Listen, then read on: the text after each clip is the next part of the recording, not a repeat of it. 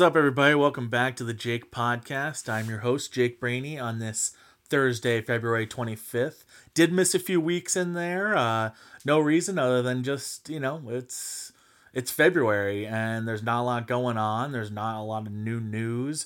So uh, sometimes you got to take a little bit of time in between pods.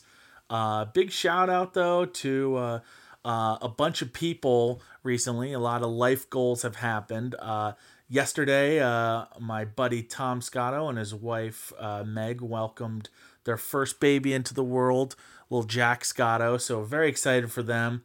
Uh, we got a future dodgeball champion among us now, so uh, pretty cool. Pretty pumped for them. Uh, another Another one a couple weeks ago, my buddy Charlie Spankowski and his wife Janine, they welcomed their first child into the world too. So, uh, congratulations to Chuck, Janine, and Cece. Uh, big things, big things are happening. It's like, wow, Jake, get on with your life. But uh, it's okay, guys. I'm engaged. Babies will happen when they happen.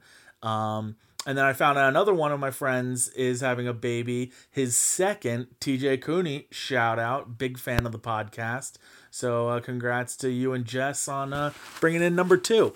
So yeah, a lot of things happening, a lot of babies happening, and now that like you know, we kind of have the a okay to go enjoy some weddings. I'm pretty excited for that too. Uh, big things happening, um, but you know, outside of uh, you know, there are things outside of the sports world, believe it or not, or outside of entertainment that real things are happening. Um, over the last month i've been you know in and out of helping out with uh, my parents because they're down in florida they go away for the month and usually i have to be there nonstop but my sister lives at home now so she was there. But then all of a sudden she decided to take off for half the month and just uh, head down there with them. So it was like okay i guess uh, that's cool. Go uh, you know work down there. But no i thought about it i'm like you know what? If you can work remotely why not work remotely where it's going to be cool? Like where you know you're going to get some sun get some tanning should have thought about this a year ago when uh, the pandemic hit that i was like if i'm going to be working remotely i might as well you know work remotely wherever i want there's no rule that says i have to work in asbury park if i'm working remotely but uh, so I'm wondering if other people are doing that. You know, I did hear about uh, my buddy Mike. He's uh, going to be going down for the month of April, going down to like North Carolina which I think is like a really cool thing to do. So I'm curious, is anyone else doing that? Like, you know, hit me up, let me know because I just assume everybody's working from their homes, you know, it, wherever they live, not like taking vacations and work vacations. It's uh, pretty cool, pretty like interesting 2020, 2021, uh, you know, staple that uh, you can do this, a little tidbit uh, for the history books. But regardless, uh, you know, this isn't a work podcast. This is a sports and entertainment podcast, and there have been things happening. Uh, in the NFL world, the Super Bowl champions, uh, it was not the Chiefs, it was the Tampa Bay Buccaneers. Uh, in what was a super boring game, the it started out like a couple punts, and you're like, okay, maybe this is going to be like a chess match. Brady's Super Bowls typically are uh, slower starting ones, and it like you know heats up later. Uh, I, you know they showed like his his like first quarter stats in the Super Bowls. You're like, wow, he really doesn't do a whole lot. But that was with the Patriots, and uh, after the first couple punts, uh, Buccaneers just really took it to them. Mahomes, uh, tell you what, you can really tell like, okay, this was a little humbling experience for the Chiefs who had really just uh, for the last couple years not really been punched in the mouth, and you really get to see, hey, uh, when you don't have your offensive line fully intact, shit happens, and your uh, you know otherworldly quarterback still he can't even fight uh, a bad offensive line. So um, he you know gave it his all, and and they uh, um, you know it you know didn't really put up a good fight. It was a blowout, but uh, it does show, it does show, and I want this to be said, um, how impressive the Browns were considering how many times they were out at least one starting offensive lineman. Uh, against the Steelers in the playoffs, they had to play a guy named Blake that Baker had met just before the game. Um, you know, uh, Jack Conklin was like in and out of the lineup all season. Jedrick Wills missed a couple games. Uh, Teller missed a, a couple games and he had an, um, incredible season when he played. Bitonio had to be put on the COVID list and he missed the first playoff game. Uh, And then Tretter was also it's like JC Tretter's always battling an injury too. So like, you know, even though he's always playing, he's always battling. Um, and yet the Browns were able to do, like do well without their starters at times. And then Chris Hubbard went down, their swing tackle, their basically sixth offensive lineman who was doing well in that role. When he went out, it, who knew what was going to happen? Kendall Lamm had to come in, and he was terrible for the Browns in 2019. And he was now a very dependent upon offensive lineman. They're missing Bitonio and Conklin for the first playoff game, and then for the second playoff game, they were missing Wills. Uh, he played the first snap and got hurt and they had to put in Lamm because their backup tackle and their starting left tackle were both hurt. And yet, the Browns' offense never really faltered. So, a big shout out to the coaching staff uh, and you know by led by Kevin Stefanski and and the O line coach Bill Callahan because you saw in the Super Bowl with two weeks to prepare, the Chiefs weren't able to do shit against you know like a and like a pretty good defense, but like not a great defense people were really hyping up Tampa Bay's defense and they weren't that good. Like that that was the frustrating thing is that like I feel like this Buccaneers team played their best games right at the end of the season. Like I watched them plenty this year and they were never as good as they were the last two games of the year. So, um you know, and they beat Washington in, you know, uh, in which was, you know, kind of like a super ugly game. Uh, but they did have to beat the Packers, and that was like their big test. So, you know, the Saints, they rolled the Saints too. The New Orleans didn't look any good. You know, that that was Drew Brees' last game as a pro because he can't play anymore. And uh, but they did, uh, you know, they played well at Green Bay and they earned that one. And then, you know, they got after it in the Super Bowl. So good for Tom Brady, seventh Super Bowl. You know, it's it's re- legit. You know, he is the goat and uh, you know, I was watching a segment a couple weeks back, and it was uh, you know Nick Wright, whatever show he's on, for you know First Take or or uh, you know Speak Up or whatever the fucking show is called, and he after the first round he ranked all the you know quarterbacks and said um, you know ranked them based on who has the most to gain with a Super Bowl win. So this was with eight teams left, four AFC, four NFC. Uh, he excused Goff because Goff was out, so instead he put the LA defenders like Ramsey and Aaron Donald. And he ranked Brady last. And I understand where he was going with that because it's like, well, what does Brady have to gain? He, he has six Super Bowl wins. Uh, a seventh, you know, really doesn't change much. He's still he's the goat. He's still the goat, so he has nothing to gain. Whereas he put like Baker, uh, Josh Allen, Lamar all in that like top three because I forget if he had Lamar top three or if he just had those the first two guys. Um, he said, you know what? Because they are, you know, a up for a pay grade soon, uh, you know, a big payday, and then b they're also like still have some haters out there. So if they're able to win a Super Bowl in year three, similar to what Pat Mahomes was able to do, this puts them on a big path to a huge payday. Uh, so I understand where he was going with them. Neither of them won. Um, but I thought to myself when this happened, I said, you know, Tom Brady actually has the most to gain in my eyes. And I know that's a crazy thing to say, but think about it this way Tom Brady was the only one there that was able to say, um, I'm moving the bar. You know, uh, Drew Brees, if he won a Super Bowl, I was like, all right, he probably retires. They're not that good. Um, he's not playing that well. So, like, it would be similar to a Peyton Super Bowl where it's like, yeah, you won the Super Bowl, but like, it was more the team and not just the quarterback. Whereas these other guys were leading them. Um, and I don't think it really changes Drew Brees's, you know, historical outlook. You know, he already had one, so he becomes a two-time Super Bowl champion, which is great. But like, I don't know. It just to me it was like uh, he was already like fringe top ten quarterback of all time. Uh, I don't think a second Super Bowl changes that. Um, so like you know, I look at him like I'm like he doesn't really have much to gain. But Tom Brady is the only one moving the bar. Pat Mahomes, yeah, he had a lot to gain because winning two in your first like uh four seasons that is something that like you know he's got to keep pace with Brady if he wants to be the goat.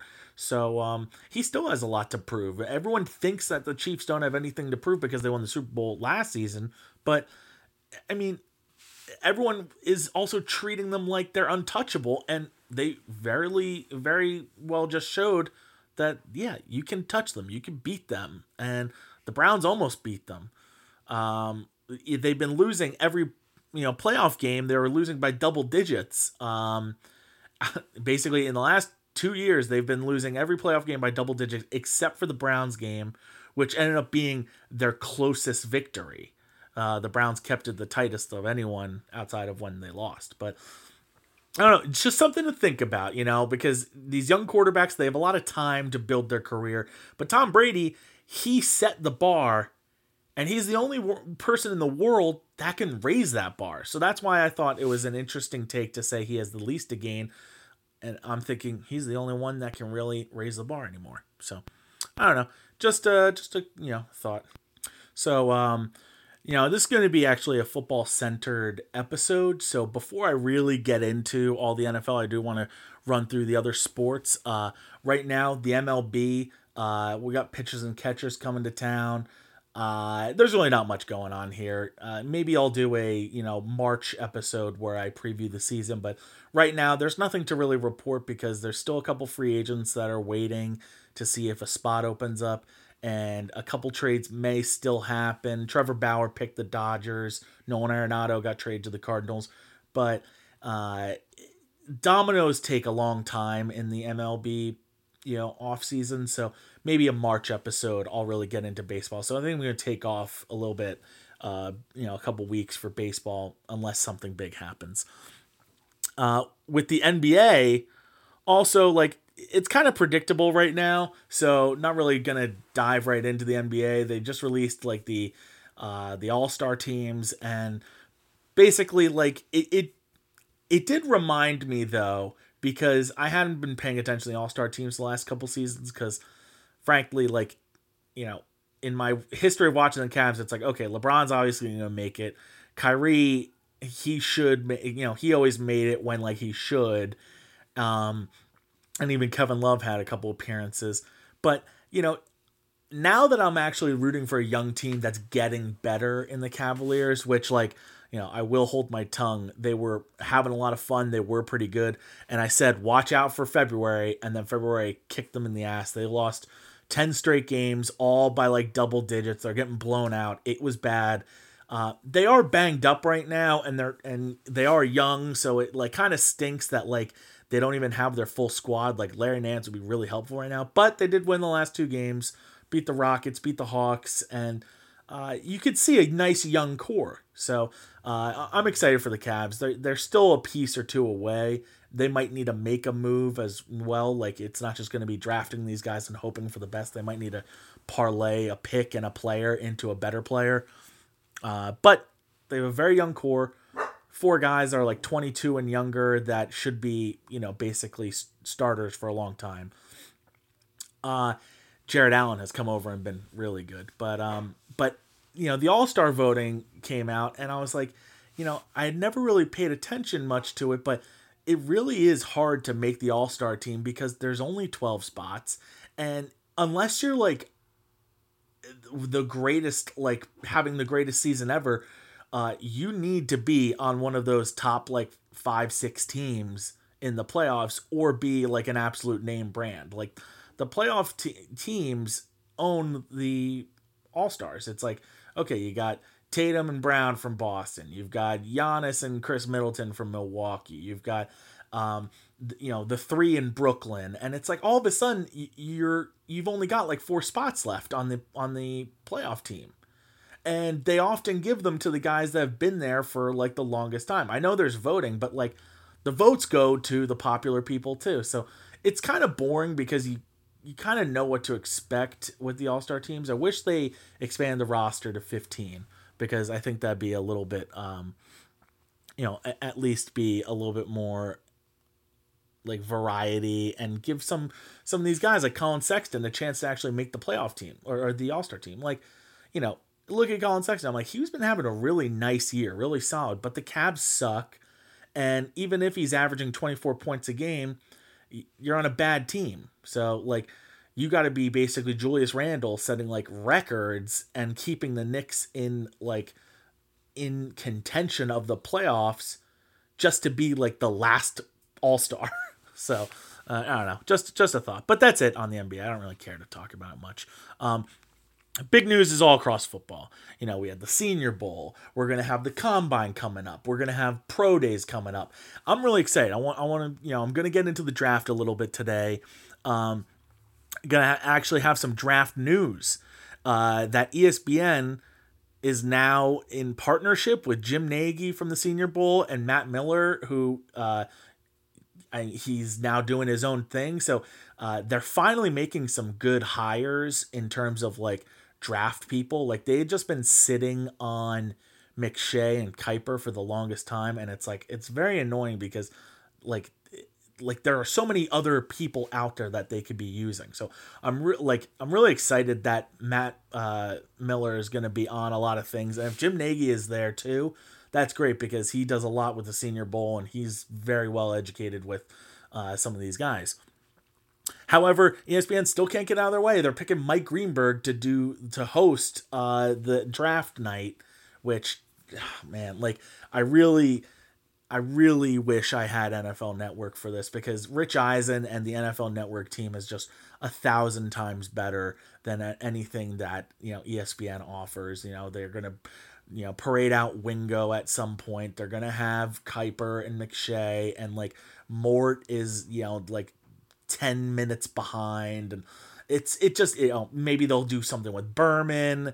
Uh, it's it's always like the same crap and Louis Riddick who's like you know, I, I guess he's good, but like, gosh, he's annoying and he's very full of himself sometimes. But ESPN, like, I don't know. Hopefully, the Miller hire or at least partnership helps them go in the right direction. But um, anyway, I was thinking about doing a couple different things considering it's draft season. Um, I was gonna do a breakdown or not breakdown, but a power rankings of the 32 NFL teams going into draft season. And I feel like yeah, so I went back and forth on what I was going to do with this, but you know what? I think I'm ready to do a top 32 teams in the NFL, break them down. Okay, so coming in last, 32. I'm going with the Detroit Lions. Uh, they just traded Matthew Stafford. They were playing bad football at the end of the season. They have a new coach. Uh, they're not going to be any good next year. So, right now, the way they were playing football at the end of the season and the shape of the organization, they are at the bottom. I'm going to give them number 32.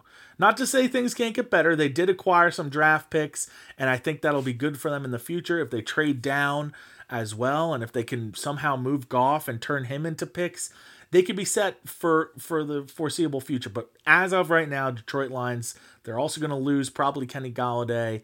Um, they're at the bottom for me, and they have no defense also. All right, uh, number thirty-one. Uh, I'm going to go with the Philadelphia Eagles. They are also just a, an absolute tank job right now. Um, they just traded Carson Wentz, which, by the way, after this, we're going to have to go into the quarterback carousel. Uh, just traded Carson Wentz uh, to the Colts.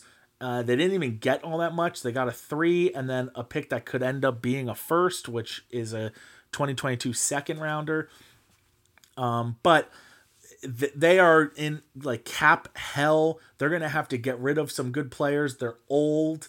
Uh, and Jalen Hurts isn't proven at all. So they could be one of the worst teams in the league next year, and they're not going to get any better like anytime soon. That number six pick, you know, maybe it's a quarterback, maybe it's uh, traded down, or maybe it's a weapon, but I don't know. It can't be all of them. That's the problem. They need the number six pick and the number seven pick. Um, okay, so next up, so that was 32, 31, 30. I'm going to put the uh, New York Jets here. They were playing better at the end of the season, but they do have a new coach. They don't really know what they have with uh, Sam Darnold. They won two games. One of them was against the uh, the you know the injured Browns team that um uh I mean we had the entire wide receiver room was out with COVID. Uh, we had a couple backup offensive linemen. The team just did not look its best and that was really like it. They beat they beat the Rams to avoid going winless and then they beat the Browns and of course the Browns didn't take them seriously. But they have a new head coach. They have the number 2 pick. They have Sam Darnold but what are they going to do? Uh, are they seriously making a run at Deshaun Watson? I don't really know.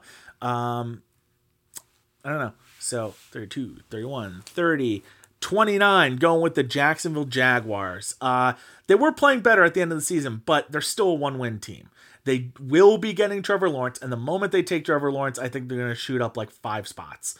Um, there's really not much else to say there. They also have another first round pick, so uh, the future is bright for Jacksonville. But as of right now, not much to be uh, happy with. You know, they're they were a one win team. They did play teams pretty tight, but I don't know, like that's uh that that's like that's all I can say is that they're playing teams tight, and that's not really all that impressive. So, um, number twenty eight, I'm going with the Cincinnati Bengals. Uh, you know they they were also fighting, but they were without Joe Burrow. Uh, and who knows how long Joe Burrow is going to be out with, you know, with his pretty ugly knee injury. Uh, he's going to have surgery on it. I think he already had surgery on it. They absolutely need to protect him. And until they get offensive line help to protect him, they are going to be one of these bottom five teams in the NFL. Joe Burrow makes them a lot better, but uh, I mean, you you absolutely like it, it just frustrates the hell out of me. And I don't even like the Bengals. I'm not a Bengals fan. I, I'm a Browns fan. But knowing how they treated him last year, he was sacked like he was getting hit like you know, he was dropping back 60 times a game.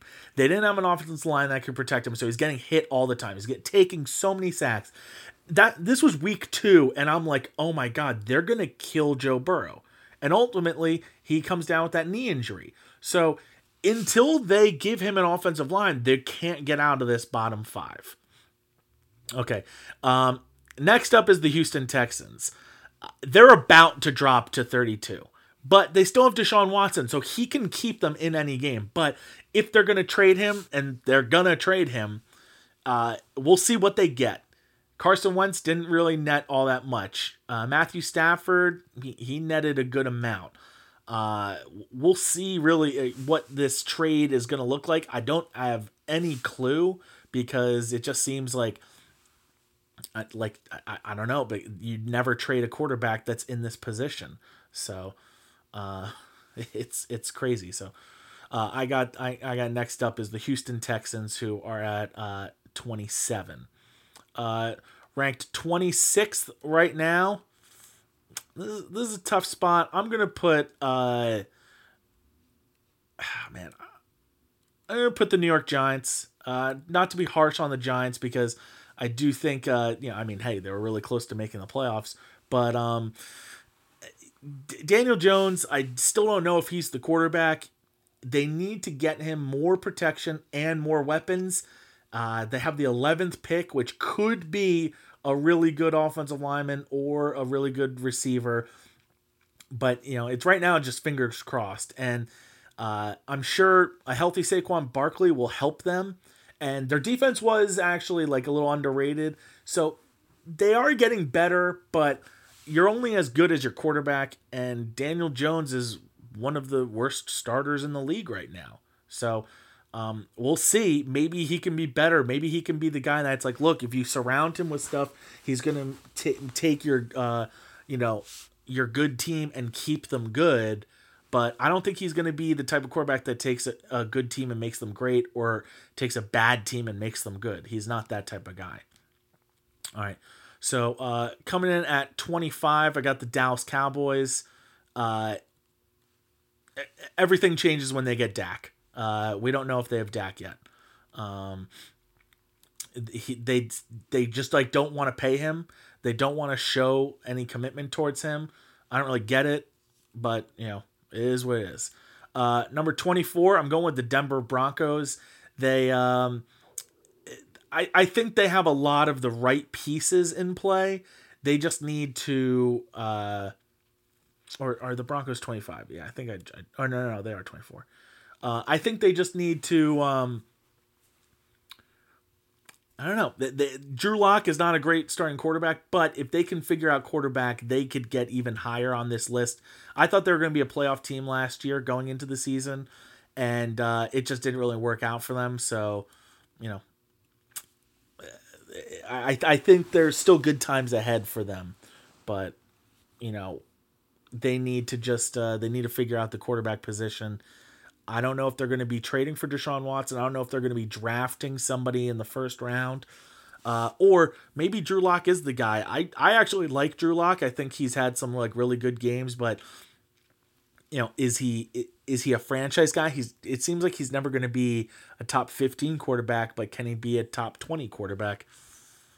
Uh, uh, I'm not really sure. So, um, okay, so that was 25, right? No. Um, that was 24. So, all right, 23. I got the New England Patriots. Uh, they're not very good. It, it, it, it is what it is in the first year without, um, without what's his face. In his first year without Tom Brady, sorry, I'm reading multiple things. Uh, first year without Tom Brady, Belichick goes seven and nine. Uh, they rode Cam Newton as long as they could, but I don't know. It's just it it, it was ugly. Um, it was an ugly seven wins, and uh, unless they get a quarterback, they're not going to be getting better. They're going to be getting worse. Okay. Uh, number twenty-two, I have the Atlanta Falcons. All right, they're another team. New head coach. He'll probably getting, be getting rid of Matt Ryan uh, maybe Julio Jones. Uh, but they have the fourth overall pick. That could be a, a, quarterback. It could be Justin Fields or Zach Wilson. That that would be really nice. And if they could trade Matt Ryan and, and Julio Jones and get more picks, maybe they can start to you know rebuild themselves. And I think uh, I don't know. I, I could see them uh, doing really well there. So um, number twenty one, I have the Carolina Panthers.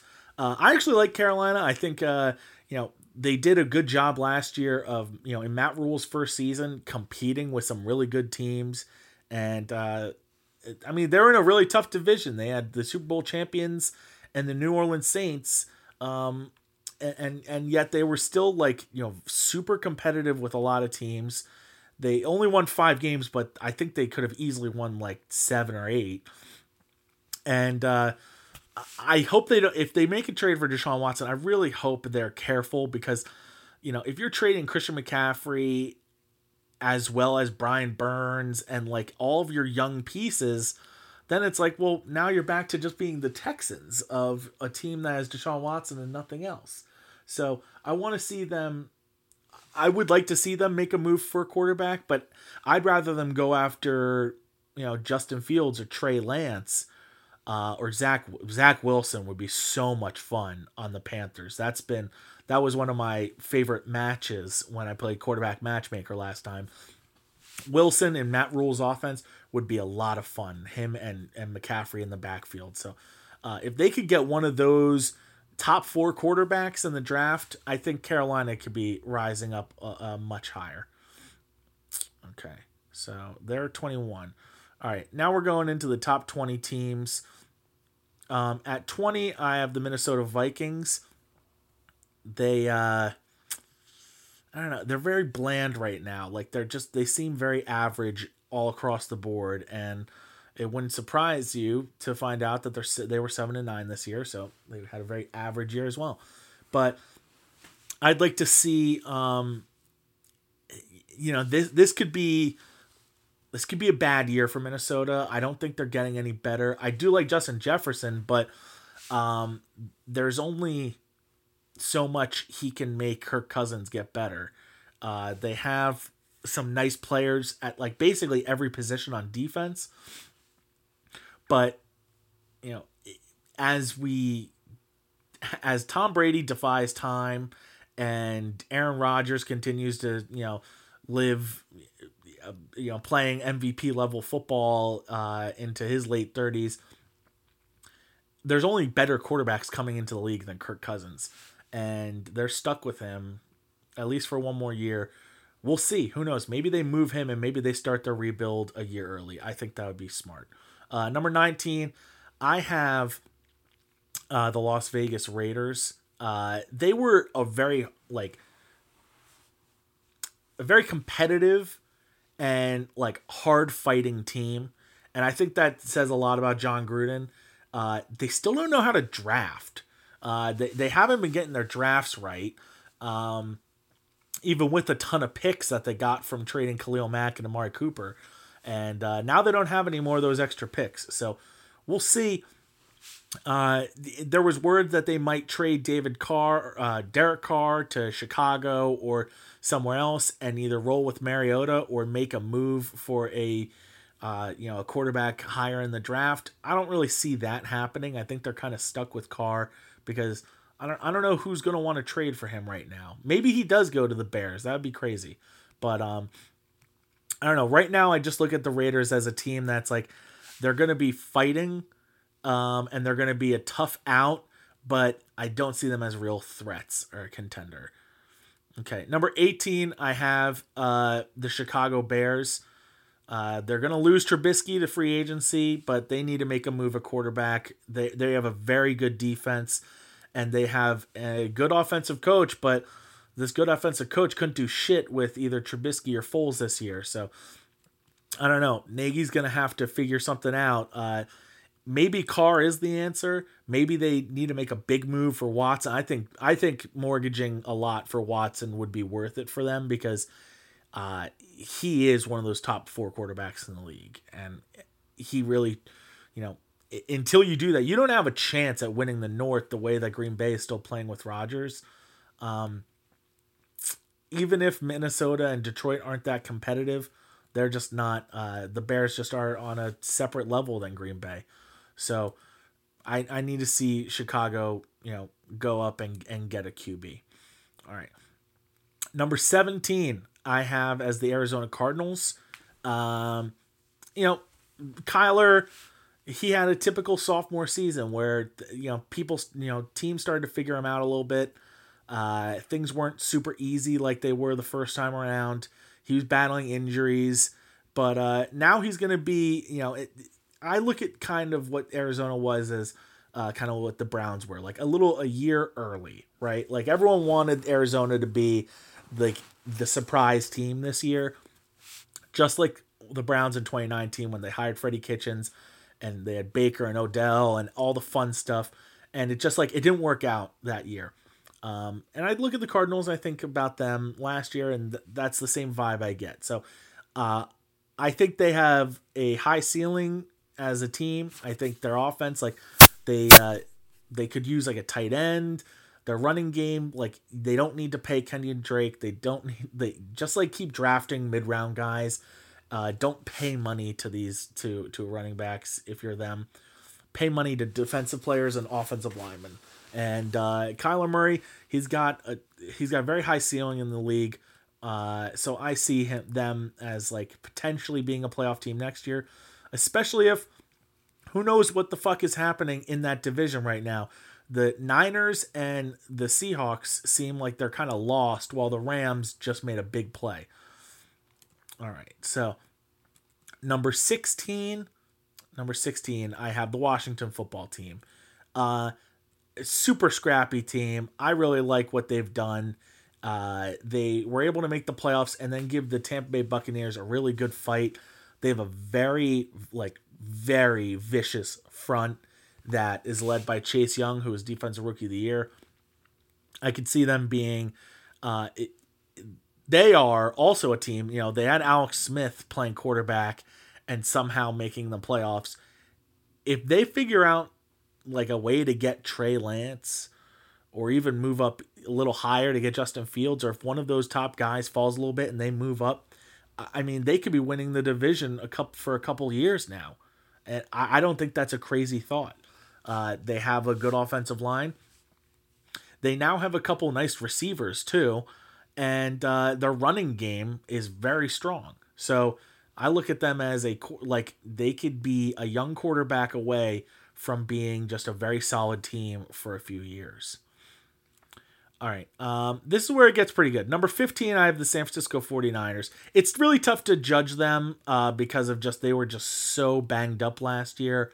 Um, but they are they have a lot of good players, and uh, I think they're going to make a move for a quarterback. Right now, when healthy, they are a playoff team, and that's with Jimmy Garoppolo. If they make a move for a better, you know, quarterback, things will get even better. Okay. Number 14, I have as the Los Angeles Chargers. They're playing very good at the end of the season. And uh and yeah, I see them as, you know, being a possible like you know, riser next season. Um they they finished 7 and 9 and they lost so many games to uh, on like on by one possession. That's why they fired Anthony Lynn. So we'll see how they do. You know, it's another new coach. Um, they you know they're bringing Staley from uh, uh, from from the other LA from the Rams. So we'll see, but um, I really like Herbert, offensive rookie of the year. Obviously, he you know set a bunch of touchdown records, so he's easy to like. And I'll admit that I was one of the people that were like, I don't want Justin Herbert, I don't want to draft him, and it's the perfect example of like nitpicking and saying like oh, you're looking at what he didn't do and saying he can't be good in the league when it's like, well, Oregon just didn't ask him to do that. Uh, the Chargers played him to his strengths, and guess what? He ended up being great. And yeah, he's going to be he's one of the better young quarterbacks in the league. So I'm I'm I'm excited for him, and the Chargers should be very happy. They should be drafting offensive linemen just to surround him because he's the type of quarterback that he can make any receiver look good. So they don't need to go get first round receivers.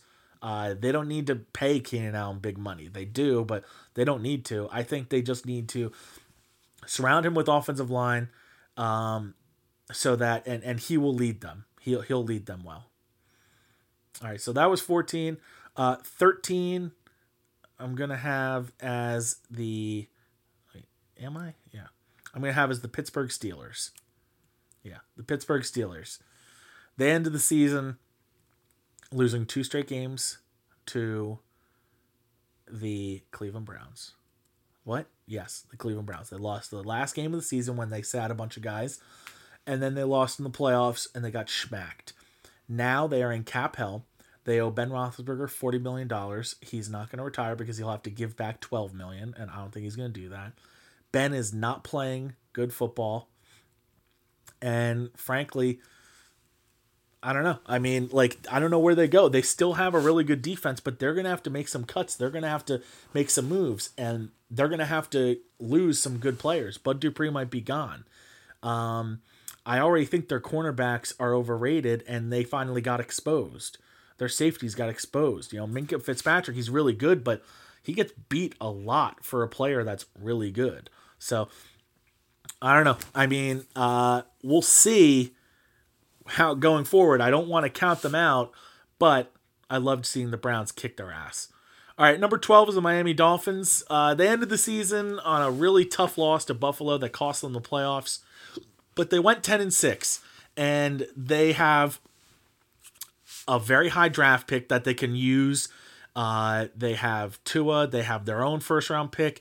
I really I, I I'd be surprised if they don't make a very big offer for Deshaun Watson. I was saying in December that they should go make a big trade for Deshaun Watson, and uh, I think they may still do that. But uh, we'll see what that happens, you know, because the quarterback market is still uh, a lot of things still have to shake out there. But uh, great defense, good young coach. Uh, some nice pieces on offense, but they need a quarterback to glue it all together because I don't think it's Tua, but it's it's still too early to give up on Tua.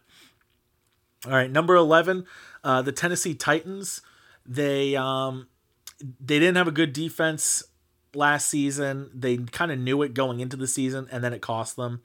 Um, but on offense, they know exactly what they are.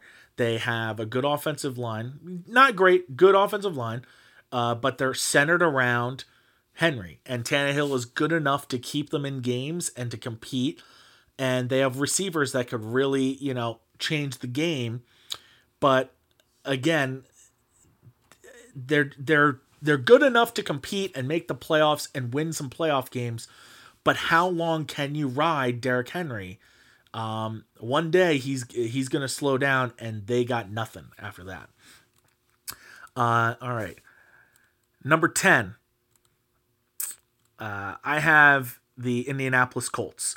Uh, I think they are they were a quarterback away from being a Super Bowl contender last year. Uh, they had Philip Rivers. Now they, excuse me, now they have Carson Wentz, and Carson Wentz he had he had a bad year last year. Uh, not much to say about that, but all they need, all Carson Wentz needs now is a left tackle, because this team has a really good offensive line outside of left tackle, but uh, maybe you move Quenton Nelson to left tackle and then you solve guard internally or through the draft, which it might be easier to uh, to get a left guard. You talk to Quenton Nelson and say, "Hey, listen, Quenton, you got a big payday coming up. You'll get more as a left tackle." So I don't know if he would uh, hate it. I, I I know he's up to it, and um, it just depends on what's going to be available for them in the draft. You know, if Slater is Rashawn Slater is there or Christian Darrisaw is there, uh, that's easy. They take one of those guys and plug him in at left tackle. Uh, if it's Sam Cosmi or uh, Jalen Mayfield, I don't know. Maybe maybe you don't you know put a rookie left tackle in there. Maybe you instead go get Alijah Vera Tucker, put him at left guard, and then move over Quenton Nelson to left tackle, and boom, you got a stellar offensive line. I think that's actually what you do if the if those first two guys are gone, and obviously Penei Sewell will be gone. But that's just you know that's just that one position. They've already got a really good defense. They have some nice pieces for any quarterback. They have a really good running game. They've got a great offensive line. Uh, they are a Super Bowl contender if Carson Wentz can get back to even like 80% of what he used to be, that like 2017 version of himself. He doesn't have to be the MVP, but he needs to be able to make big throws. He can't miss wide open receivers, and he needs to uh, stay healthy and and you know because they might need to pay Jacoby Brissett a, a big payday to be their backup again because Carson Wentz never finishes a season. So I don't know. I, I liked the trade for him. Uh, I'm guessing that they didn't want to wait to see what the Jets did with Darnold and the number two pick. Um, so they were like, you know what? We, you know, even though I myself like Darnold better for them for the long term, they look at Carson Wentz, they're like, he's still in his 20s. Um, they got him for the next like four years. I think uh, I think this was a wise trade, a good a, a, a good trade. They didn't give up a first round pick. Uh, if they if that pick becomes a first rounder, it means the trade was worth it anyway. So, all right, uh, number nine. Number nine, I have is the Seattle Seahawks. Uh, they ended the season in such a bad place. Like they started out the year five and zero, oh, and uh, they basically went 500 for the rest of the season after that. You know, they they fired Brian Schottenheimer, their offensive coordinator. They said they want to take the ball out of Russell Wilson's hand more next year, which like you don't really have a good offensive line. You have good running backs, but like anybody can have good running backs. You have an all-world quarterback in Russell Wilson, and you've got two great receivers. Why are you going to try and take the ball out of the quarterback's hands? They are a mess and yet they're somehow number 10 on this list because they're just always going to be a playoff team with Russell Wilson. Now, if they trade Russell Wilson, uh, or I'm not no, number 10, number 9. If they trade Russell Wilson, things will change, but I don't see them trading Russell Wilson unless they get something crazy back. All right, number 9. Um, number 8 is the Los Angeles Rams. Uh, look, last year, like you saw, their defense is legit. They can compete with anybody, and they had John Wolford starting playoff games for them. Um, now, now they have Matthew Stafford. Um, you know what? To be honest, they're not number uh, number eight. New Orleans Saints are number eight. The yeah, I got to change that. The Rams have passed the Saints. Uh, the Saints are um, are the number eight team because I don't know what to say about them. They are paying Drew Brees a lot of money. He still hasn't fully retired. They're they they're paying Taysom Hill and if so, if Brees retires and Hill's their starter, Hill's like possibly the worst starting quarterback in the NFL. I don't think he's any good. Do they have a lot of interest in bringing back Jameis Winston? Is he that big of an upgrade? They have a really good defense. They have great receivers. Uh, Alvin Kamara uh, is one of the best running backs in the league, but I don't really see them as like a real threat with their quarterback situation. And it's the most important position in sports, and it's going to keep on getting in their way. So, um, I don't really know what to say about the Saints. They, uh, them, like the Seahawks, are playoff teams that are going in the wrong direction. And, uh, I don't know. Yeah. So, so they're stuck there at, uh, number seven. Okay. So top seven teams. No, I'm sorry. They're number eight. Number seven. Here I'm to go with. Mm, this is actually tough. Uh, I'll go with the Rams here because we still haven't seen Stafford with this new team, but I am assuming it's going to be great. And uh, along with this defense, they've shown that they don't need first round picks, that they are really set. So um, they upgraded, you know, to getting Matthew Stafford. He's going to be great for them. And frankly, I think they're going to be a top four team in the NFL once uh, we see them actually play. All right, number six. All right, all right. I finally got to do it. I'm I'm putting the Browns here at number six. Um, actually, no. Fuck that. I'm putting the Ravens at number six. Um, they had.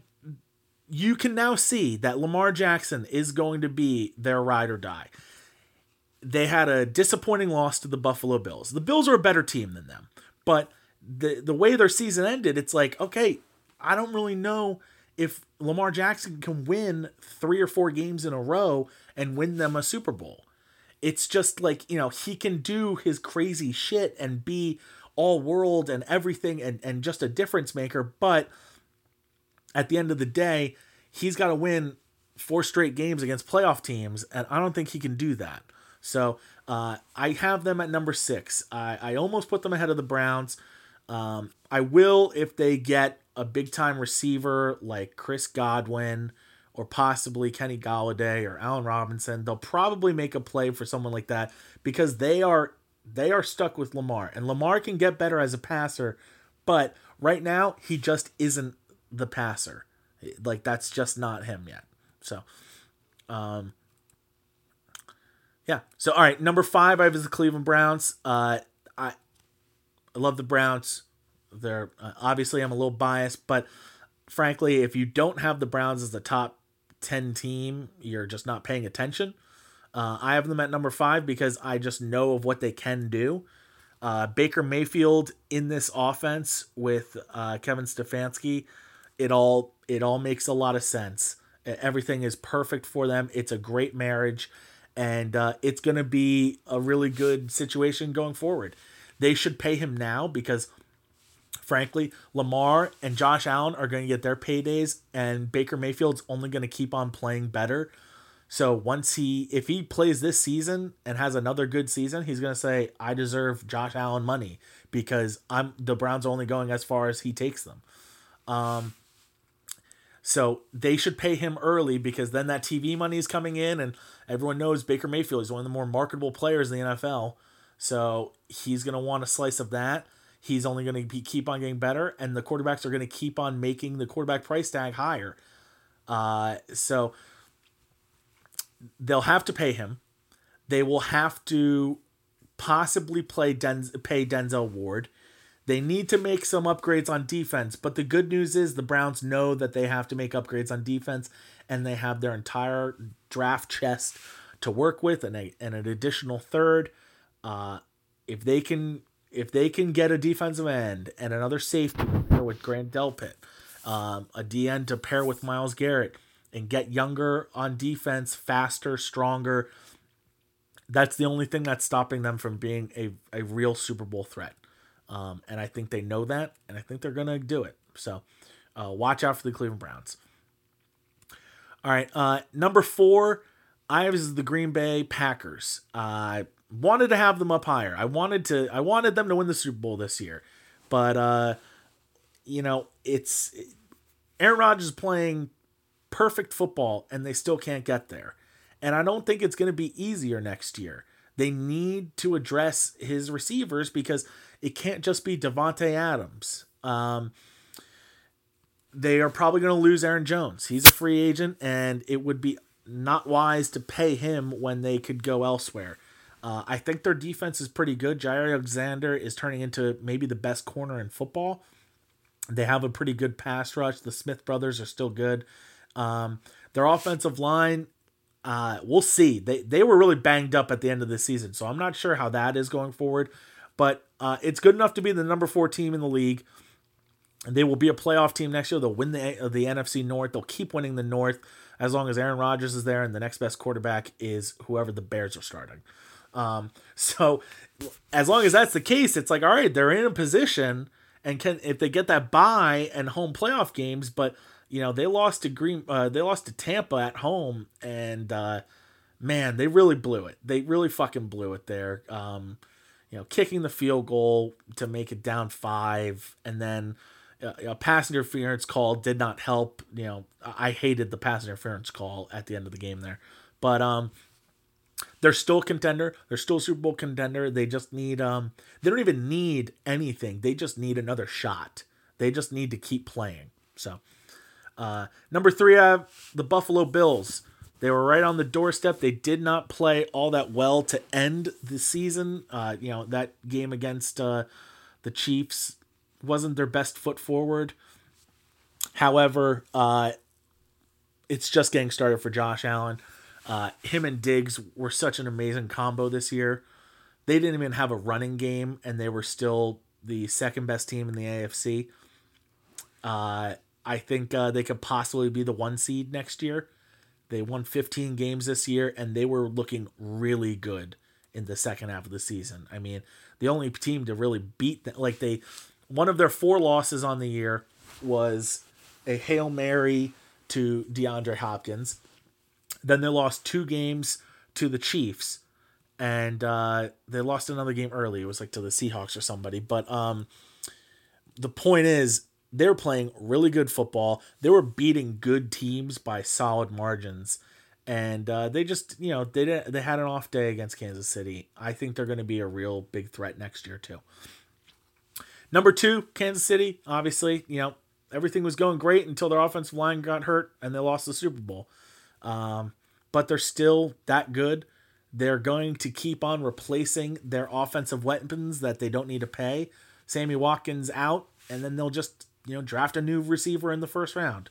Uh, they you know Clyde Edwards Helaire, he's going to be even better as long as they keep their O line intact. Um, we'll see how they do with these money games because they're paying a lot of guys a lot of money, but uh, they're figuring out how to work, and uh, they're going to be another threat next year.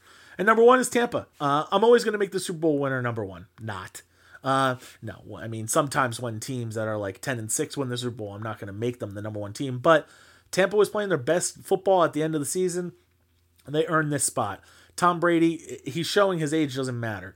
Uh, as and he's showing he's not slowing down. He's not gonna retire because he's like, no, I'm still playing great. Why would I retire?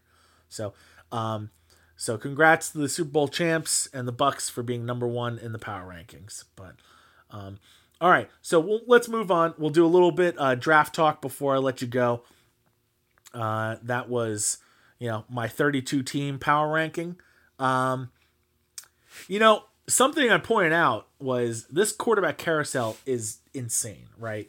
So last time we spoke, like Stafford was just about to get dealt um, from the Detroit Lions to LA where it was swapped with Goff and they got a couple first rounders for it. I love the deal for Detroit. I love the deal for uh, the Rams because the Rams know that they were a quarterback away. They weren't going to win the Super Bowl with Jared Goff.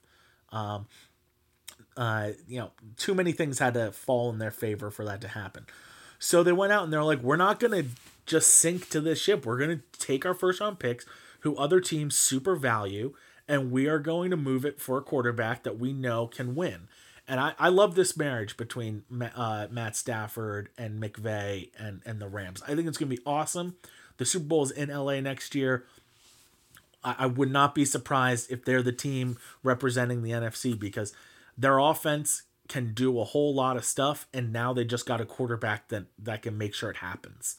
Um, next up was Carson Wentz going from, and, and by the way, the Detroit side of things, look, I know I had them ranked last in my rankings because uh, I don't really believe in Dan Campbell just yet. We'll see. Maybe he ends up being a great head coach. Um, but I don't think the musclehead, like meathead type crap of we'll, we'll eat your kneecaps is really going to fly in this year, in like this year's NFL. Um, but they acquired some first round picks. They have a high pick. I think they should trade out of it unless they get like a shot at Trey Lance, maybe.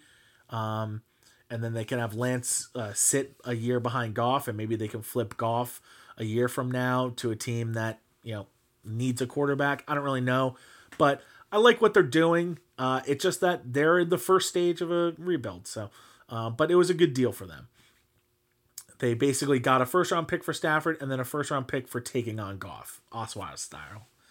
Um, next up was Carson Wentz going from Philly to Indianapolis. Uh, I don't love the deal for Philly. I feel like uh, they could have held out a little bit longer. I don't know why they needed, they felt the need to uh, move him at that time. Uh, I love the move for Indianapolis because they were a quarterback away.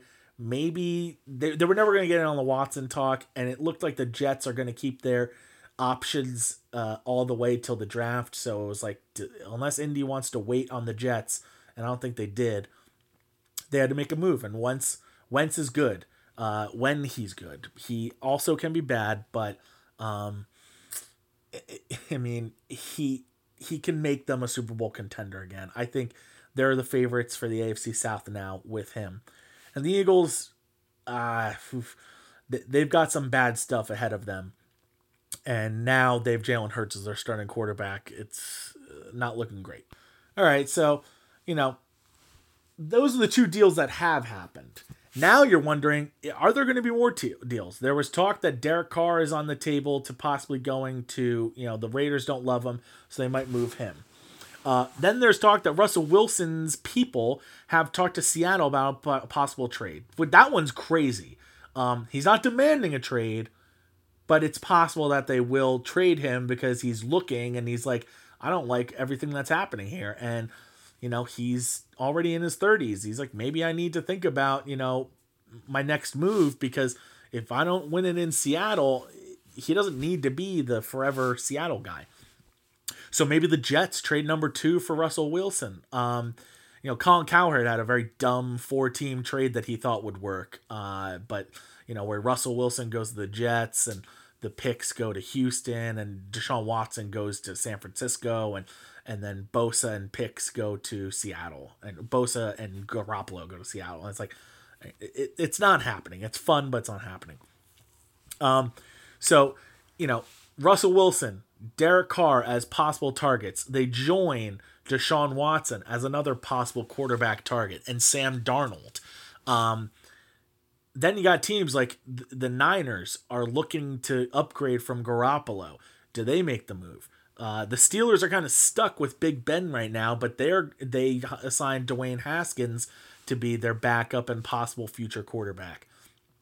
Washington, if Alex Smith retires, they have a lot of money freeing up, and uh, they could possibly be in the play for a uh, a new quarterback, whether it's a first round pick or trading for one.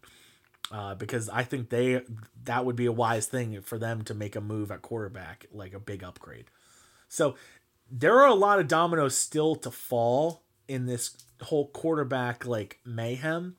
And a lot of teams are looking at the the teams that got aggressive and are saying you know what? Like we don't need the days of you being stuck with the contract are over because there are now these like NBA and MLB style trades in the NFL that kind of give you the flexibility and to move around. And if you aren't attached to drift to draft picks and know when your contention window is coming, maybe you make a move. So it's just something to think about. And it's going to be something to monitor going forward because it will change power rankings and it will change the way you look at teams. All right. Um, a little draft talk. Excuse me. As we get uh, closer to the NFL uh, draft, I will do a breakdown of each position as we go forward. Um, it's only right I start with quarterbacks. I'm also going to do defensive ends though because I'm just excited for draft season. So um, I'll start right away with the defensive ends.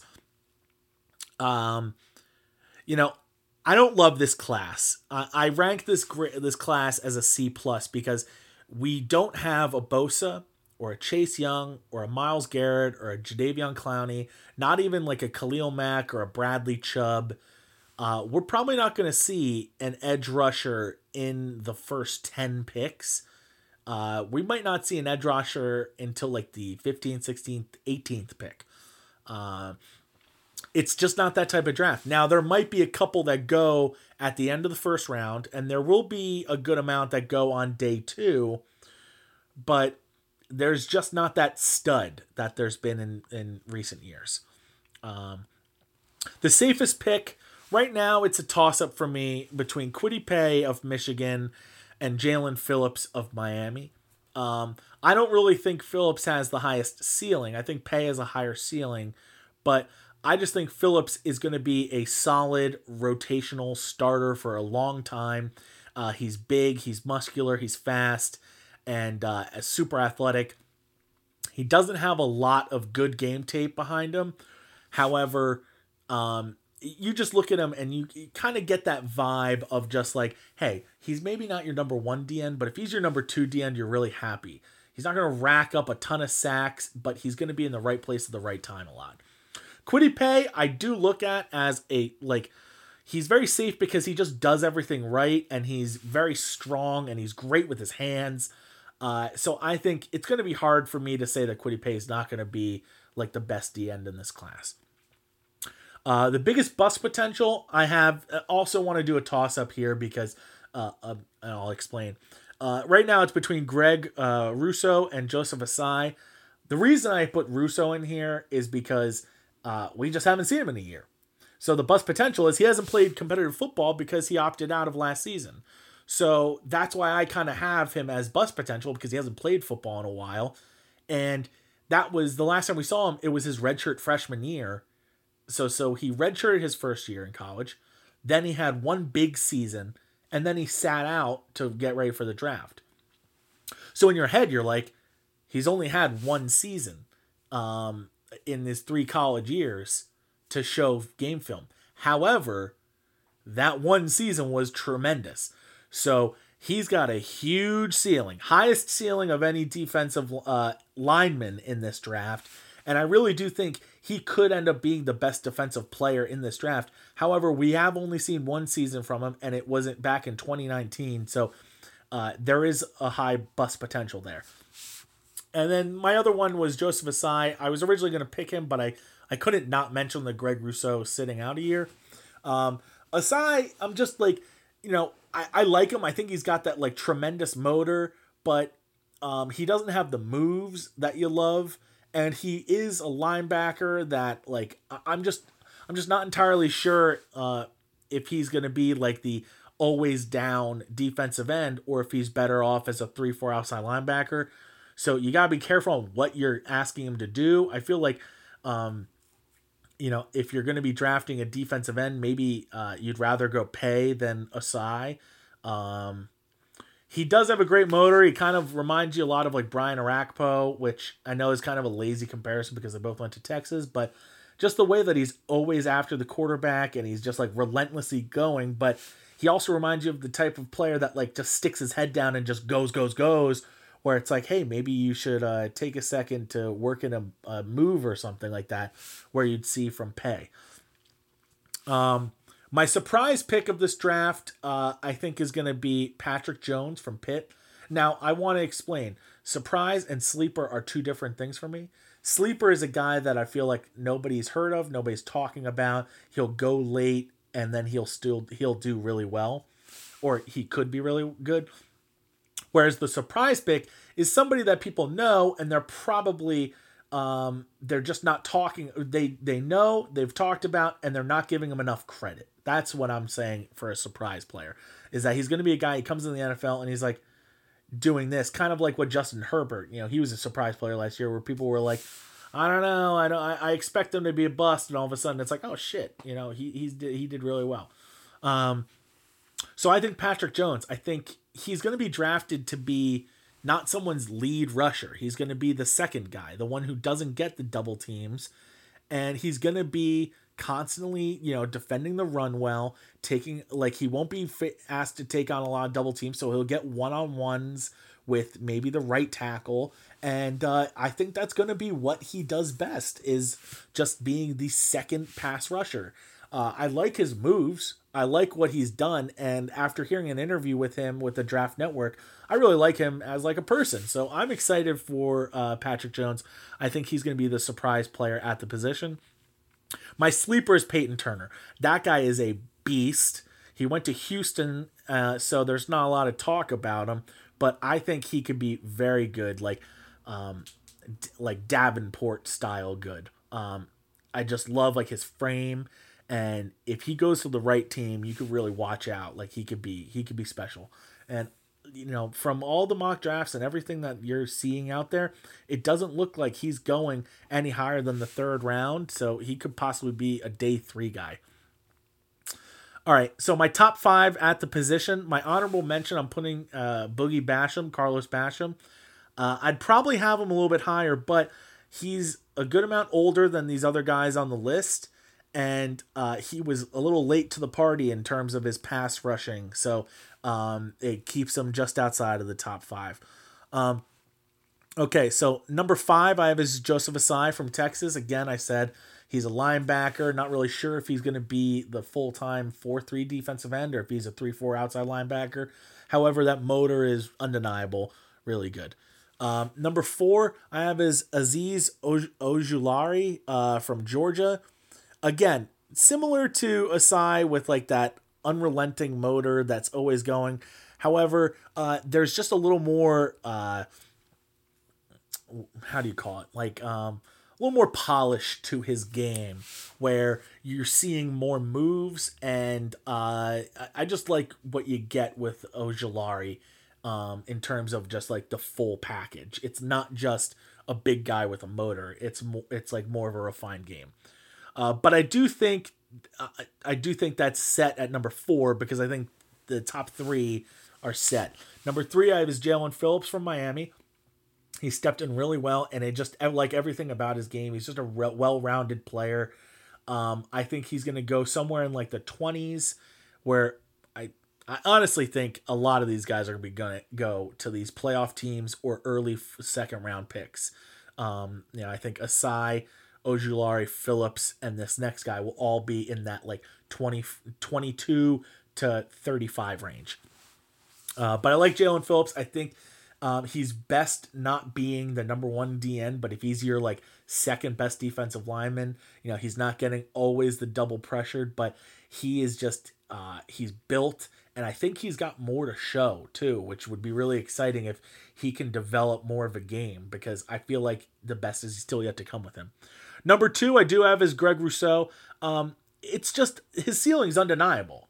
It's re- like I really do think he could be the best defensive player in this draft. Um, I don't think it'll come all the way together for him like that, but I just look at him as, man, if he goes to the Cleveland Browns, right? I'm looking at the way the Browns are set up. Myles Garrett's already taken on double teams on the other side. The Browns, uh, they have Sheldon Richardson. They have some other defensive tackles that are pretty good. So Rousseau will likely be taking on the right tackle, left tackle in one on ones a lot. And if he's anything like what we saw in 2019, I mean, that's just if he's like that. If he could be better than what he was in 2019, we're looking at, you know, a, really good defensive end. But number one, I have is Paye. I think uh, he's just got a, a, he's a safe floor, so that's what keeps him at uh, number one. And uh, I think he'll go somewhere in the teens, but uh, he'll be the first defensive end taken maybe at 12 um, you know to san francisco uh, if if you know there's talks that they might move one of their high priced defensive ends and uh, you know help them get a quarterback or get some picks to get a quarterback so uh, maybe that's where Paye goes in but um, yeah i think he's uh, he's pretty safe to be the first defensive end and it's just crazy because we don't have a Bosa in this draft. We don't have Chase Young, Myles Garrett, Jadeveon, any of those guys. There's no like clear cut franchise changing DN, but there are a lot of really good ones. So I give this class like a C plus, and uh, and that's where I stand with that. Now, quarterbacks. All right, the part everybody wants to come for. The quarterbacks. This class is a B plus. All right, I don't want to get ahead of myself. I don't want to give this class an A just yet. Um, a lot of people are trying to compare it to 2018's class, but there's we got to pump the brakes a little bit, okay? Because after Lawrence, there's a lot of question marks. You know, yes, there's Trevor Lawrence in this class. You know, he's a, a quarterback prospect on the same level of Andrew Luck and Peyton Manning and like John Elway, and that's really it. You know, quarterbacks aren't supposed to be this polished coming into the league. He's already going to be one of the best quarterbacks in the in the conference when uh, the Jags draft him. And if if the Texans deal Deshaun Watson, he'll be the best quarterback in the division without even without even taking a snap. So, um, after him though, there are question marks. Let's not compare him to 2018 just yet. In 2018, you had two Heisman Trophy winners, Baker and Lamar. You had two studs that were starting in the Pac 12 that looked pretty safe at the time, Darnold and Rosen. And then you had one of the greatest arms the draft has ever seen in Josh Allen. That was a special five man class. Um, this one, I don't think is the same. It, uh, you know, I know they've got Trevor Lawrence, but Justin Justin Fields I really like uh, uh, as well, and I really like Zach Wilson. However, Wilson has one good year at BYU. I, I, I wouldn't take him over, you know, I'd take him. I don't know. I don't want to compare classes right now because at the time I would I, I definitely had Lamar on the lower end and you know I would still have Lamar on the lower end because he, you need a very special offense to make him work. Um, however, there's just a lot of questions. He has one good year at BYU. Trey Lance has very little, very very little um, experience at North Dakota State, um, and they only played one game this year, so he doesn't have a lot. And then that fifth quarterback spot, I think is really up to debate right now. So I'm giving this class a B plus, but I'll jump into it right now. Safest is Trevor Lawrence. That's obvious. We talked about him already. He's great and uh, he's going to be one of the best quarterbacks in the league real soon. He has an extremely, extremely strong arm. He is a great athlete. People forget that he can run really well. I hope he doesn't run for his sake because you know you don't want to be injured and get injured because of your running, and I feel like that's often what happens with quarterbacks who run too much. But uh, he's got a very high floor. He's got the highest ceiling of anyone in this draft and uh, you know the sky's the limit for him. Uh, biggest bust potential is Mac Jones.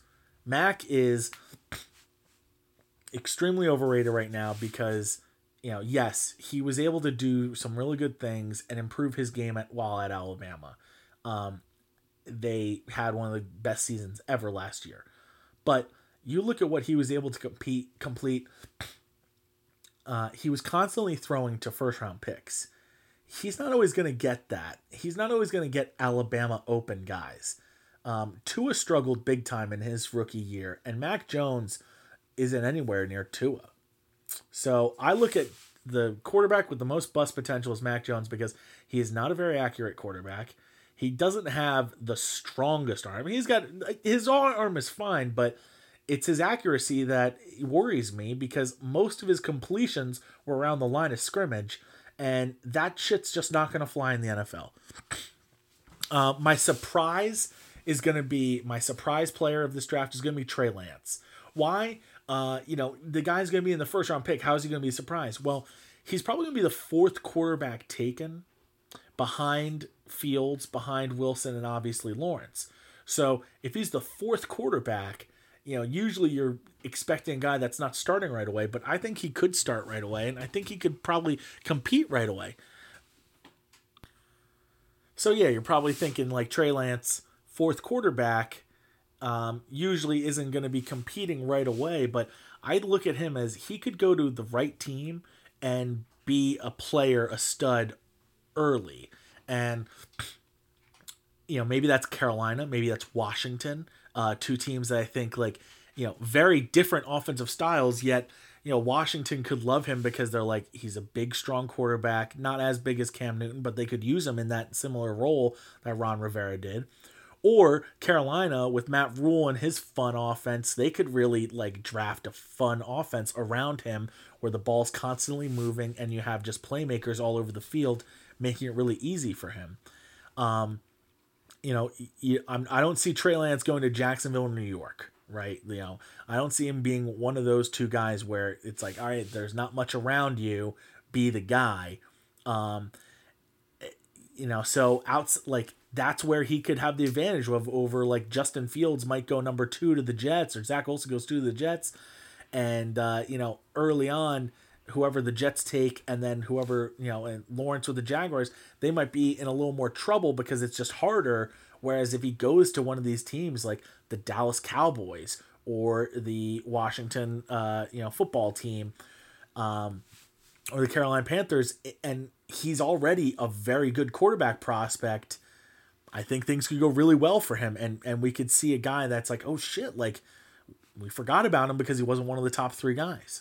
So, um, and then my sleeper for the draft is Kellen Mond. Uh, he was the Senior Bowl MVP, and Senior Bowl MVPs often do pretty good and uh, they're liked by you know the NFL circles, and they get drafted a little bit higher than uh, you would like think. So uh, he's not going to be given a starting job, but I think similar to Jalen Hurts, he'll be he'll go to a team that's like, you know what, not really certain about their quarterback situation, and maybe a year or two from now, Mond gets the chance this is where if Detroit trades out of the first of the top 10 picks and they say, okay, Goff is the guy for now, maybe taking Mond in, in rounds three or four is their move because they say, you know what, we're not going to sick a rookie quarterback out there right now, but I wouldn't be surprised if in a year or two from now, you're talking about Kellen Mond being a starting quarterback.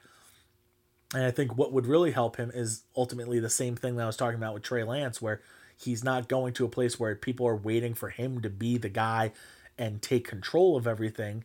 It'll just be he goes to a team that is a quarterback away from competing and they have all the pieces around the quarterback already set. So I like Kellen Mond. I think uh, I think he'd be pretty good. The funny thing is though is we've seen so much of him in college and yet we're still not sure if he's like good or not like he's started so many games for A&M and like we're still wondering like is he a first round pick? Like no, I don't I don't know. Like no, it's and he's not a first round pick, but like there's still that talk about like how high does Kellen Mond go? I don't know. So um all right, so my top 5 quarterbacks, my honorable mention uh is Mac Jones. I think he's going to be a first round pick. Uh, I think a team just ultimately falls in love with him on on tape of him throwing to Alabama receivers, and uh, I think that's a mistake because once he gets to the NFL, he's not going to have guys Alabama open.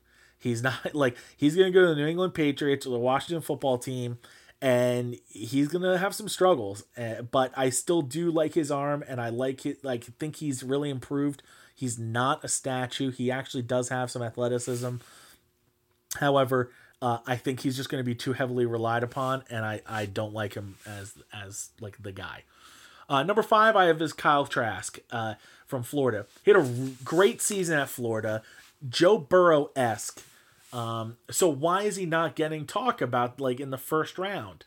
And uh, I think people have kind of forgotten about him, and things can you know he does have the intangibles. He is like really liked. He's got a good solid frame. He's got a solid arm. Like everything about him is solid. So why is he not getting any first round talk? I think he's the number five quarterback in this class. Number four is Trey Lance. Um, again, I talked about how he was just on the outside of the top three for me. Uh, I think he's a top 10 pick in most drafts. Maybe not in this one because of the other quarterbacks that are in this, but um, I, I like Lance a lot. He's big, he's he's mobile, and he's got a really strong arm. Uh, the only problem is, you know, he played at North Dakota State. So we'll see how he does against NFL competition.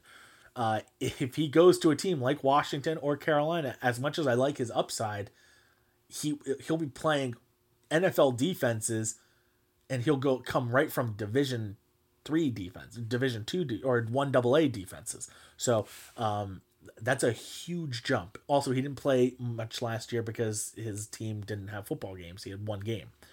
So uh, I'm I'm staying relatively holding back on him right now. Number three, I have is Zach Wilson. I'm not ready. Some people are saying he's the best in the class, or he's definitely number two. I'm I'm already tired of those people. Um, you see what you want to see with Zach Wilson, and you're putting him at number one, and you're taking for granted what Trevor Lawrence and Justin Fields are doing. Stop that. He had a really great season at BYU. He is a great runner. He can throw the ball over the moon. Uh, there are so many things he can do. We know his abilities, but it's is he going to be able to do it consistently, and is it just going to be against like you know BYU opponents? So um, also, there's a little bit out there about him being entitled, kind of a brat, and like you know, just uh, expecting everything done for him, and he's gonna be you know basically expecting the whole NFL service once he gets to the league. You know, that could be just talk right now. That could be a, a you know thrown out there by Carolina or Dallas or someone hoping that he falls a little bit. So we gotta keep that in mind. But it's something to mention that that's not being said about Lawrence or Justin Fields. It's being said about Zach Wilson, who has never faced the teams that Fields and Lawrence have beaten, right? And uh, you know, I mean, Trevor Lawrence won a national championship as a as a freshman.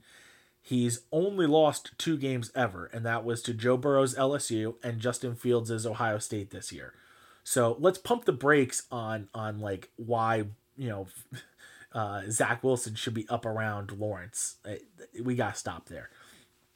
Um, but I do love everything he has to offer. I just, he's not as safe as the top two guys. Um, and that's number two is Justin Fields, obviously. Um, I really like Fields. He's he's such a cross between guys that are in the NFL already, right? Like everyone wants to be like, okay, so how is he any different from the other Ohio State quarterbacks? And I'm like, he's nothing like those guys.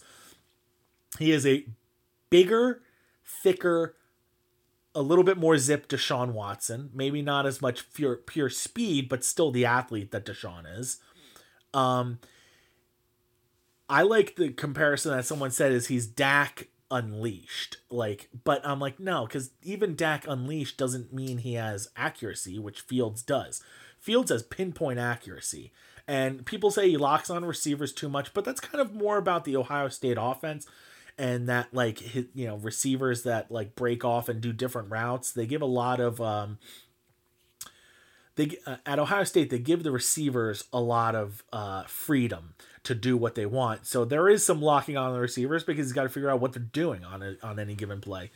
Um but he can hit any receiver. He has a lot of athleticism. And if there was no trevor lawrence in this draft uh, I think he'd be a very good pick for number one. Uh, you know, people would be talking about Wilson versus Fields for a long time, but you know, remember he was able to beat Clemson. He, he beat them down this year, and the year prior uh, went to the wire with Clemson as well in what was a, I guess, even a better Clemson Tiger team. So, um, and he was able to roll through the Big Ten in two straight seasons, never losing a game in the Big Ten. Uh, it, it's just uh, there, there's just so much to like about him. Uh, whether you think he's a thicker Deshaun Watson or you think he's a more accurate Dak Prescott, uh, whatever it is, I, really like him in to any team that's drafting in the top ten. You know, if if he falls to Carolina somehow, I think that's a dream come true for the Panthers. Uh, I could see him doing well in Dallas. Uh, if you know they will have to work on their offensive line a little bit, but if they move on from Dak, I think Fields could ultimately maybe not immediately, but eventually be an upgrade. And uh, I do like him in Atlanta, where he be like the hometown kid. I, I really like that combo. Um, they can move Matt Ryan and Julio Jones and just have a younger core that's around Fields and Calvin Ridley and uh, you know a bunch of first round picks at offensive line and Arthur Smith's new offense. So I like him for a lot of different spots. Uh, the Jets I, I mean, yeah, it'd be great, but what can you get for Sam Darnold? Because uh, you know, if the Jets go with Justin Fields, then you have Darnold there, but you do have a good left tackle. Uh, Denzel Mims is a nice receiver. They have a lot of money, so uh, the Jets I think is a nice home for him uh, as well. So I could see him going to a number of teams in the top ten. Uh, number one, obviously Trevor Lawrence. There's really not much to say. Like if you think Zach Wilson's better than him, you've really taken Trevor Lawrence for granted. Um, he's just he's just a different level of quarterback, and if you think Zach Wilson's better than him, it's because you're just trying to get readers and clicks. So let's calm down. Let's let's slow our roll there. Um, but that's the quarterback breakdown. Uh, I think this is a, a, really good quarterback class. I gave it a B plus. Um, I think it would be in the A range had Zach Wilson done it longer or against better competition. And uh, same can be said for Trey Lance. Uh, that's not necessarily their fault. I know the pandemic changes things, but uh, again, quarterbacks that are lacking film, you uh, you gotta be careful. You're gonna be drafting these guys to basically be the the face of your franchise, and they're gonna be first round picks. Also, um, the fact that Mac Jones is going to be overdrafted uh, does hurt this class a little bit. You know, he's a mid round pick. He's he's not a first rounder.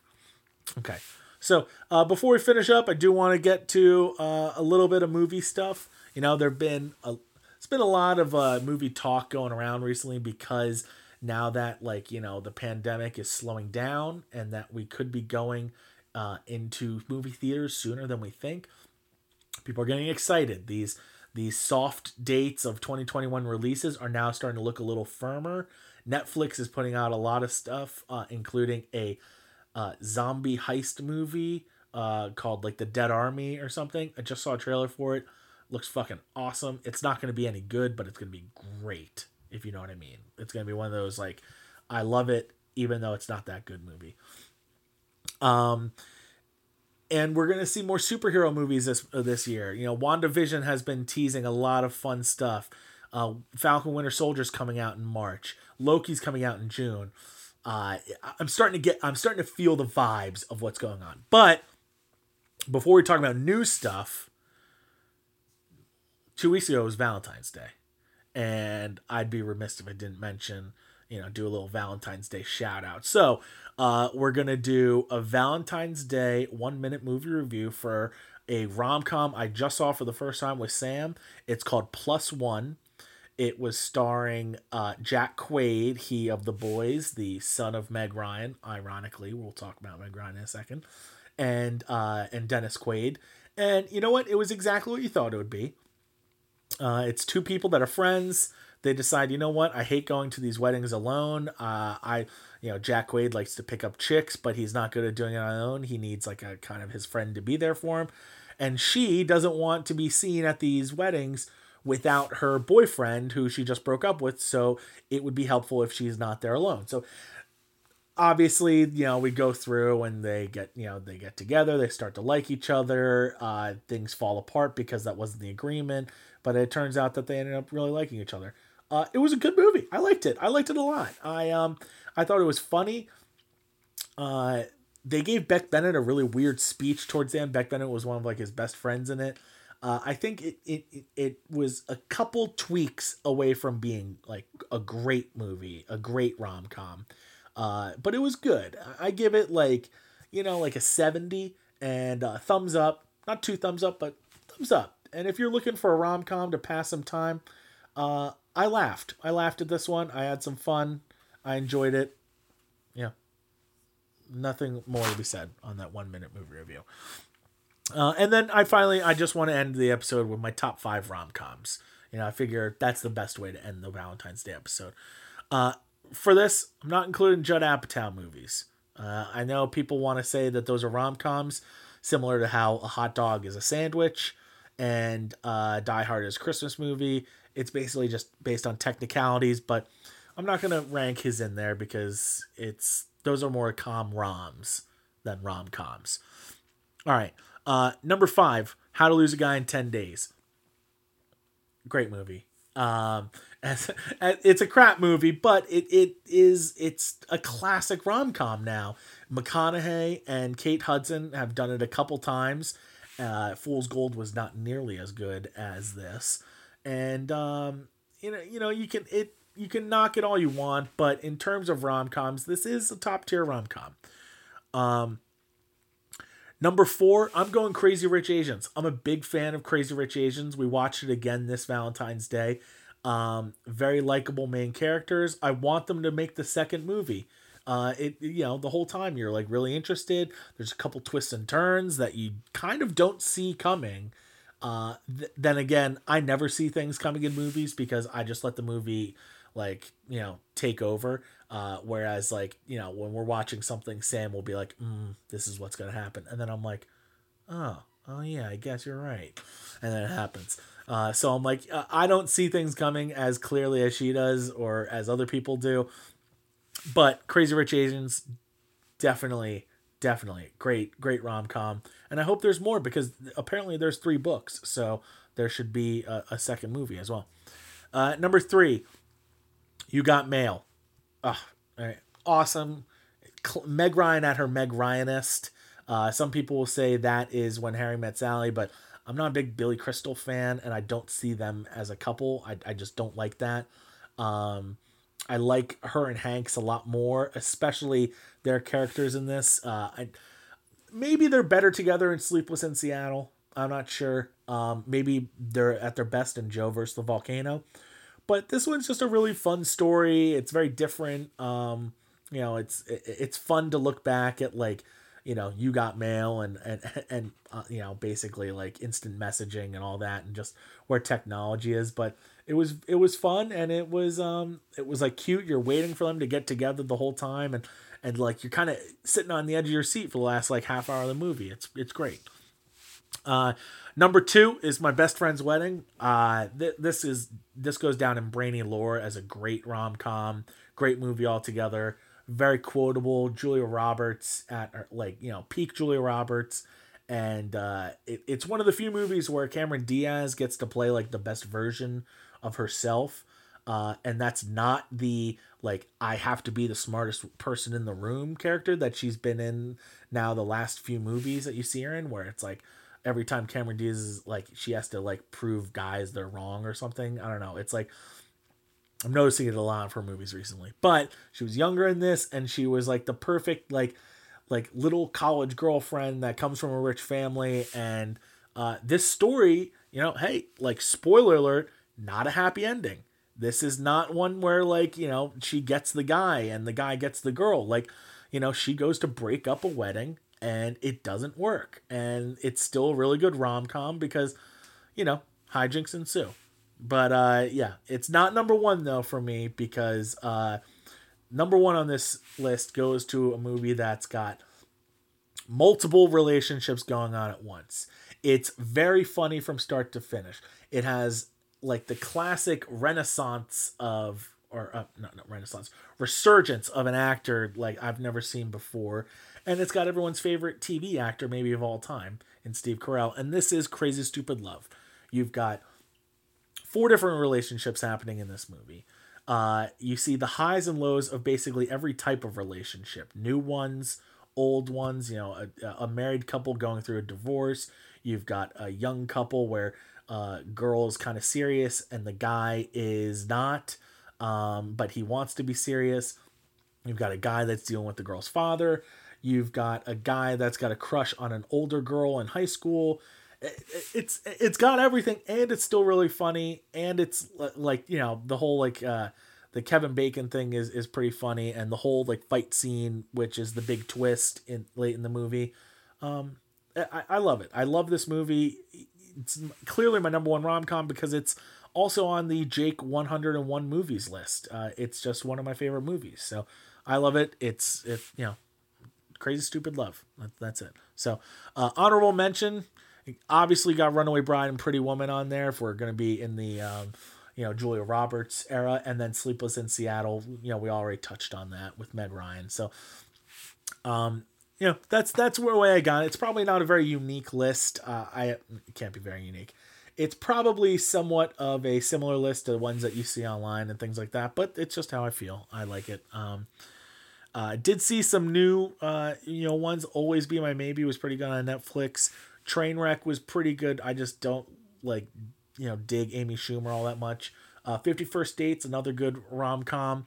Uh, the Big Sick, pretty sad, not very funny, uh, but a good movie. And uh, Palm Springs, uh, I don't, I didn't even think of it as romantic. Uh, I just thought of it as a really cool uh, uh, Groundhog Day type movie that somehow got romantic. But regardless, that's how I got the Valentine's Day episode ending. So thanks for listening, everyone. I know, well, look at that. We're over an hour and a half again, and after the song, it'll be almost an hour 40. So uh, take care, and uh, thanks for listening to my podcast. Bye.